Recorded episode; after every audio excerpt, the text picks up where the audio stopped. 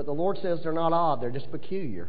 You know, they're, they're a peculiar expression of Him. And, and there's people going to hell, and the Lord's heart's broken over people who don't know Him. And so the Lord wants us to be able to somehow reach the people. The Lord Himself, sinners were drawn to the Lord. And so um, somehow or another, I think we, the church has negotiated away the very thing that, that keeps sinners away from us. Because they're not drawn to us like they were to, to the Lord.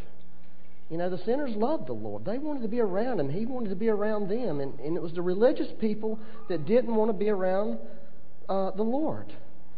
Okay? So, what, what I want to talk about to you is, is we've negotiated away the very thing that, that the Lord has given us to reach the world. And we need a, a new vision. And I wanted to read this passage out of the Old Testament and just talk to you briefly since I don't have much time. And then we're going to do communion this morning. And what I would like to do, you know, communion is always a time to come to the Lord. As often you eat this bread and drink this cup, you do this in remembrance, to remember what the Lord has done for us. And the Bible also encourages us to look into our own hearts and see if the Holy Spirit would show us anything in our own hearts that needs to be dealt with. And you know, and not to do not to do communion in a in a very light way, but do it in a serious way, because we are, in a sense, re, you know, we're saying, Lord, we remember your body, we remember your blood, uh, and we remember that why you came. You came to save men, and you came to fill men with your presence and your life. Um, that's what the Lord wants to do. Amen. 1 Kings 18, verse 30 through 39. I want to read that to you. Old Testament it says Elijah said to all the people. Now this is when there was a big showdown. Everybody remember this is a famous Bible story when uh, you know there was these prophets of Baal. And Baal was in was was in charge, sort of so to speak, as the reigning god in that place at that time. Uh, you know, America's Baal would probably be materialism and greed, uh, opulence, and you know, fine things. And so there was this big showdown that came between Elijah, the prophet of God, and the prophets of Baal. So this is what Elijah said. He said to all the people, he said, Come near to me. And I believe that's what the Lord is declaring today in the earth to the people of God, and particularly the people of God, because that's who Elijah was speaking to. He was speaking to the people who should have been the people of God.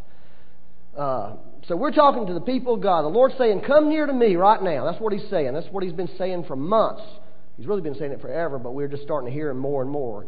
You know, that sound of that train is getting closer and closer. That you hear that horn out in the distance, it's getting closer and closer. Come near to me. So all the people came near, so they responded. And the Lord's asking us to respond. And, he re- and then he did something. He says he repaired the altar of the Lord that was broken down. The altar of the Lord that was broken down. And prophetically, that speaks of, number one, of course, it speaks of our own hearts. The Lord wants to repair the altar of our hearts, and it speaks of the church prophetically. The Lord's heart is for the body of Christ to be repaired in America. This nation has a great call on it, and He wants to repair this altar of the church, the body of Christ, is the altar of God in the earth. We are that altar of God, individually and corporately. And then Elijah took the 12 stones, according to the, it describes what he's doing to, to, to repair that particular altar he took the twelve stones according to the number of the tribes of the sons of Jacob, to whom the word of the Lord had come, saying, Israel shall be your name. And the Lord was confirming who, who they were. And the Lord wants to confirm to you and I this morning, individually and corporately, who we are. And uh, it says, Then with the stones he built an altar in the, in the name of the Lord. And he made a trench around the altar large enough to hold two seahs of seed. I don't know how much that is, but it must have been a lot. And he put the wood in order. See, he's putting things, he's getting things in order, and God wants to get some things in order in our lives. Okay? In your personal life, He wants to set some things in order. Be, don't be surprised if he don't come looking. And, uh, and he, he, then He cut the bull. That's the sacrifice. There's things that God is going to cut in your life. He wants to cut some things out of your life. He wants to cut. He wants you to put some stuff on the altar. Okay, he wants the church to, to sacrifice some stuff. Now, we could get real religious about that this morning, but we're not going to do that. And uh, so they cut this bull's. I'll tell you the secret of the bull is strength, their own human strength, in pieces. The church must get away from its own strength. It must get away from doing things in the natural. It's got to quit what it's doing because it's not working. It's not working. We got to quit our programs. What Becky was saying, the programs, all the things that the church has negotiated, the very things away that God wanted to do in us. We've got to get rid of that stuff. We've got to put it on the altar and let God set fire to it. And if it survives the fire, then we need to hang on to it. If it don't survive the fire, well, it was good. It was good that it burned up. And then he put filled four water pots with water. And you know, the water can speak of lots of things. It speaks of the river of God. Get in the river. Let the let the Lord soak the church. Let the you know the Bible and Song of Solomon speaks of the love of God being water, many waters. So we need to really see that these are prophetic things for us, uh, and maybe we can talk about them more later. And then he says, pour it on the burnt sacrifice and on the wood, and then he said, Do it a second time. And they did it a second time. He said, Do it a third time. And they did it a third time. Uh, so the water ran all around the altar. See, that's what needs to happen with the church. The water needs to be all over us. The water of the Spirit. God wants to soak us. He wants us to be soaked. He really does. That's what He's after. He wants to soak our lives, and He wants that water just to be running all over us. And He also filled this trench up with water. And it came to pass at the time of the offering of the evening sacrifice, you know, the evening speaks the end of the day. Could speak to us about the time we're living in, the end of, you know, our time. You know, we're in the last days, the Bible tells us. Uh, that Elijah the prophet came near and said, Lord God of Abraham, Isaac, and Israel, let it be known this day that you are the God in Israel. Who's the God in the church? I mean, who's the God in your life? Ask that question this morning. Who really is in control of your life? Are you, or is the Lord Himself in control of your life? Who's the Lord? And I am your servant, and I have done all these things at your word. Hear me, O Lord, hear me, that this people may know that you are the Lord God. See, that's what the church needs to know. And that's what the world needs to know. Who's the Lord in this earth? and that you have turned their hearts back to you again. And that's what the Lord wants to do for you. That's what He's been trying to do to you. He's trying to turn your hearts to Him. But some of us are indifferent. In fact, some of us are offended. Be careful, because that's probably the religious spirit. I'm telling you, I'm just being really straight with you this morning. When the Lord moves, the religious spirit moves. You find when you talk about when the Lord's moving in a person's life, you find some people that get offended at you. You know what sinners don't? You start talking to sinners about it, they get sort of fascinated with it. They sort of like it. They're interested in it. That tells you something. It says, go read the Gospels. Who got offended at Jesus? Who loved Jesus? See, we've negotiated away something. That's what we've negotiated, that third word right there. It says, Then the fire of the Lord fell. Then the fire of the Lord fell. And that's really what the Lord wants to do. He wants His fire to fall on the church and to consume the burnt sacrifices and the wood and the stones and the dust, and it licked up the water that was in the trench. And now, when all the people saw it, they fell on their faces and they said, The Lord, He is God. The Lord, He is God. That's what happens when the fire falls. Uh, I got this little card here I was thinking about this morning that Arthur Burke gave me last time he was here. He's a, he's a, break, a, a prophet. He says, If you're committed to the fire, you cannot negotiate with the flames. If you are committed to the fire, you cannot negotiate with the flames. What I want to say to you this morning, we have negotiated away the fire. We've negotiated away the fire in the church. The church doesn't have the fire anymore. So when we go out in the world and we look at all the people in the world uh, doing, going about, about their business, you, you touch their hearts in the spirit realm. You feel their hearts. You feel their pain. You feel their sorrow. You feel their sins. They have no they need the fire, is what they need. They need what Jesus said. They're not drawn to us. They don't want to hear about our programs. They don't want to hear about our good music or our best children's program. They, want, they don't want that. What they need is the fire of God. That is what they're going to be drawn to because that's what Jesus was. When Jesus was on the earth, He was the fire walking on the earth. And we've negotiated, uh, negotiated away Him. When I'm talking about the fire of God, I'm talking about the Lord Himself coming back into the church. He's the fire. He himself is. And we've negotiated him away because we didn't like his flames. Because when he comes, the fire comes, you can't deal with the flames. No, I don't like it like that. So we've negotiated away.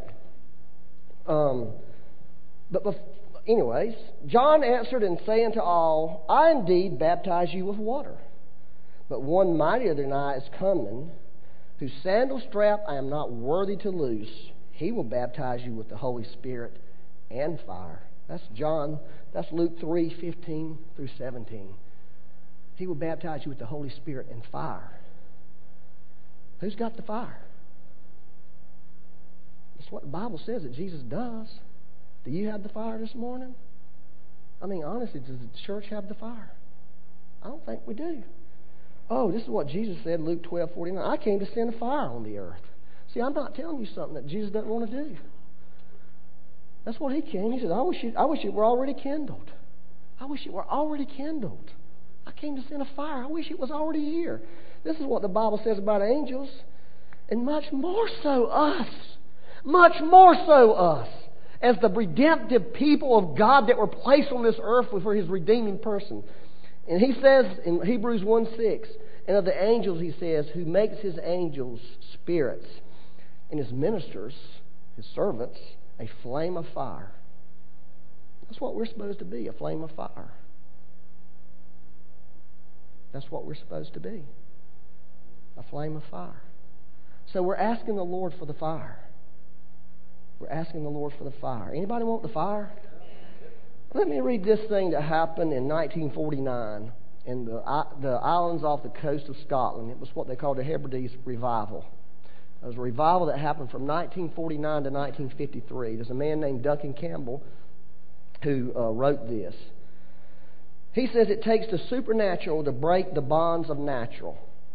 It takes the supernatural to break the bonds of the natural. You can make a community mission conscious you can make a community mission conscious. You can make a church mission conscious. Are we mission conscious in this church? I think we're very mission conscious. you can look at our budget and tell we spend lots of money on missions. You can make a community evangelistic conscious. We're very evangelistic conscious in this church. I think I preached 700 messages on this year on As You Go Preach. Remember that? I, pre- I preached it so much. I looked at Dave Summers one time when I said As You Go. I looked at him and I thought, Dave is thinking if he says that word one more time, I'll walk up there and slap him. That's the way I feel. I think I've said it too much, Lord. I don't think Dave really thought that, but that's how your, what your mind does to you. We've made, we're, we, you know, we, again, look at our budget. We spend piles of money on trying to evangelize the neighborhood in our community here. We're a very evangelistic conscious. The church is given that to do, and we should do that. Uh, but only God can make a community God conscious. Only God can make a community God conscious. Just think about what would happen if God came to any community in power.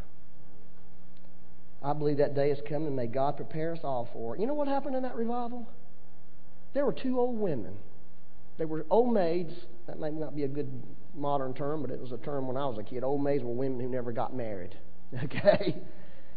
And they were in their 80s. And they got concerned about the young people on these islands.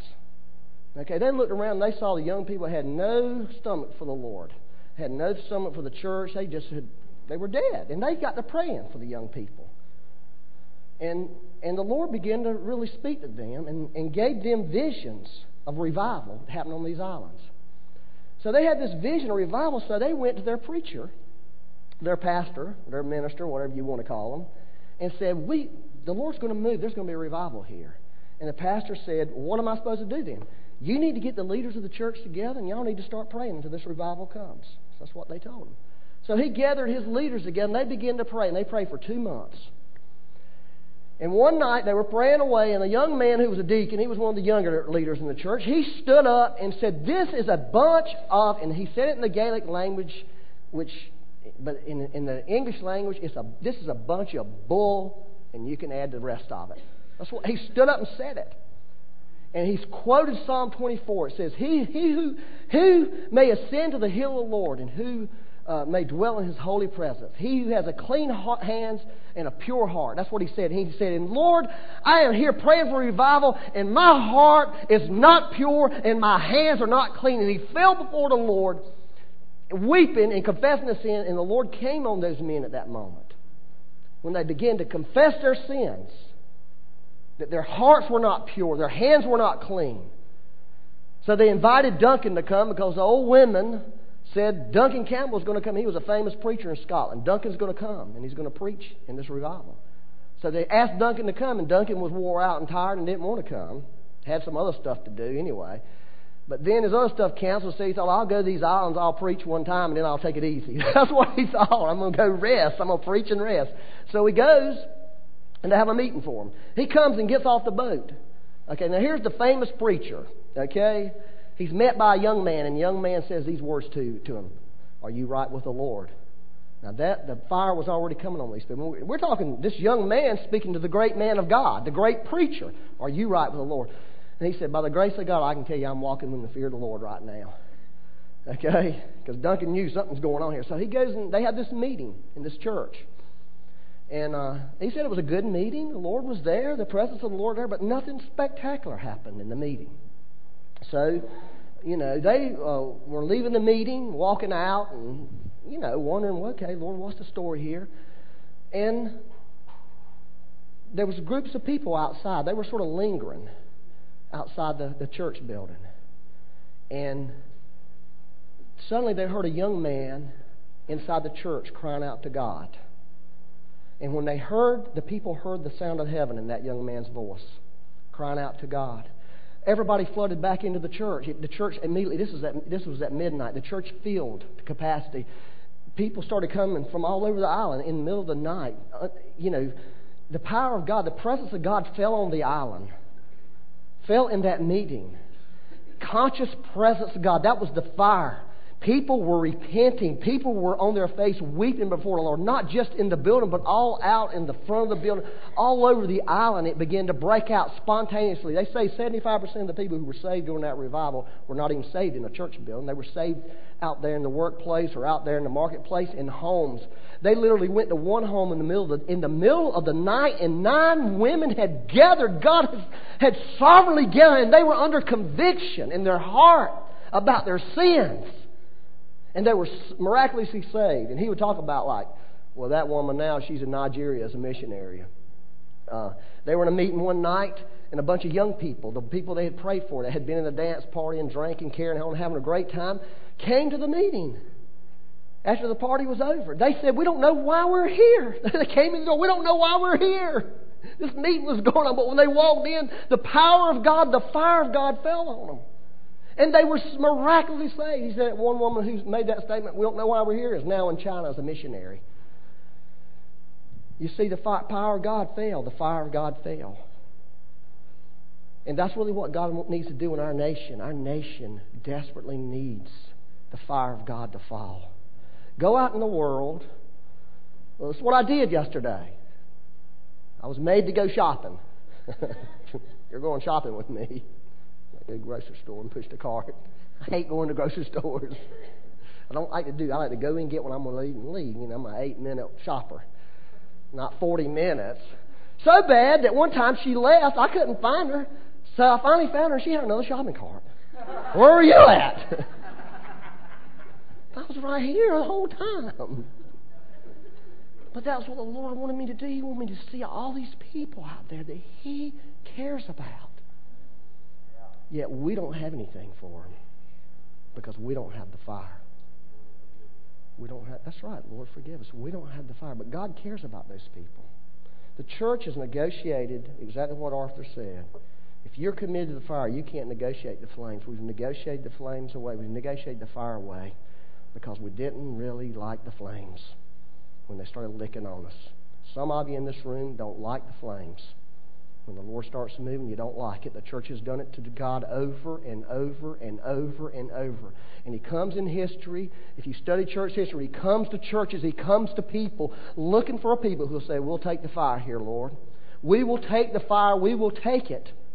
And those are the people like in this island, much of the island, much of the islands were saved. And these are not little bitty islands, you know, with 19 or 100 people. There are thousands. These are big islands off the coast of Scotland lasted for four years.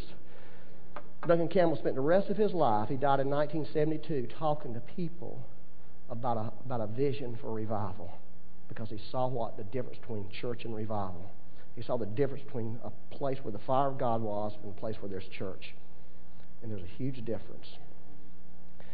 So, um, Let me read something else to you right quick. I'm running out of time. But anyway, I will tell you this. This is something that happened. So, what I want to tell you is this uh, uh, quickly. The fire fell after there's preparation. What I just read to you, you know, like, see, we've said we want the fire, but the Lord said, okay, but you got to get ready. The altar has to be fixed before I can drop the fire on you. Okay, and that's what the Lord's trying to do. He's trying to fix the altar. He's trying to fix the altar of men's hearts. And, I, and whatever church you go to, if you don't come to this church this morning, I hope the Lord's in your church, working on your church like He's been working on our church. He's trying to fix the altar of this church, a place where He can drop the fire. We say we want the fire, but we, are we willing to allow God to prepare us for it? And you see, in Elijah's situation, that's prophetic for us. God needs to prepare us before He can bring the fire. In the Hebrides revival, he prepared it through these old women praying and through these leaders getting down on their faces and praying for a couple months and repenting. And then people being willing to open themselves up to the Lord and let Him move. But there was another revival in 1906, 100 years ago this year, called the Azusa Street Revival. Probably most of you have heard that because that's probably one of the more famous revivals. But this is what uh, Frank Bartleman said, who was an intercessor who knew that God wanted to move in America and knew particularly in Los Angeles, California, he wanted to move. And he moved his family out there because he felt that the Lord wanted to do something out there. And this is what he said. He said, The present Pentecostal manifestation, and don't let that term throw you off uh, because it comes from the Bible, Pentecost, and that's what they call that a Pentecostal revival. The present Pentecostal manifestation did not break out in a moment like a huge prairie fire and set the world on fire. In fact, no, no work of God ever appears that way. No work of God ever appears that way. There is a necessary time for preparation. There is a, and I'm telling you, that's what God is trying to do right now. He's trying to prepare us for the fire. There's, he's trying to prepare us for the fire. The finished article is not realized at the beginning. Men may wonder where it came from, not being conscious of the preparation, but there's always such. And he talks more in, his, in this article I read by Frank about what God had to do out there to prepare a people for the fire to come. Well, I'm telling you today, I believe God's trying to prepare a people. I'm telling you today that I believe God's looking for a people where He can put His fire. He's looking for human beings, He's looking for individuals. Is your heart, will you allow the Lord to repair the altar of your heart?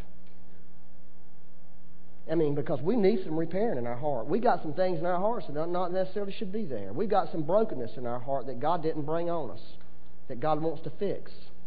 We've got some hurts, some wounds, maybe, and some of us maybe even have some sins that are living down in there that God wants to come after.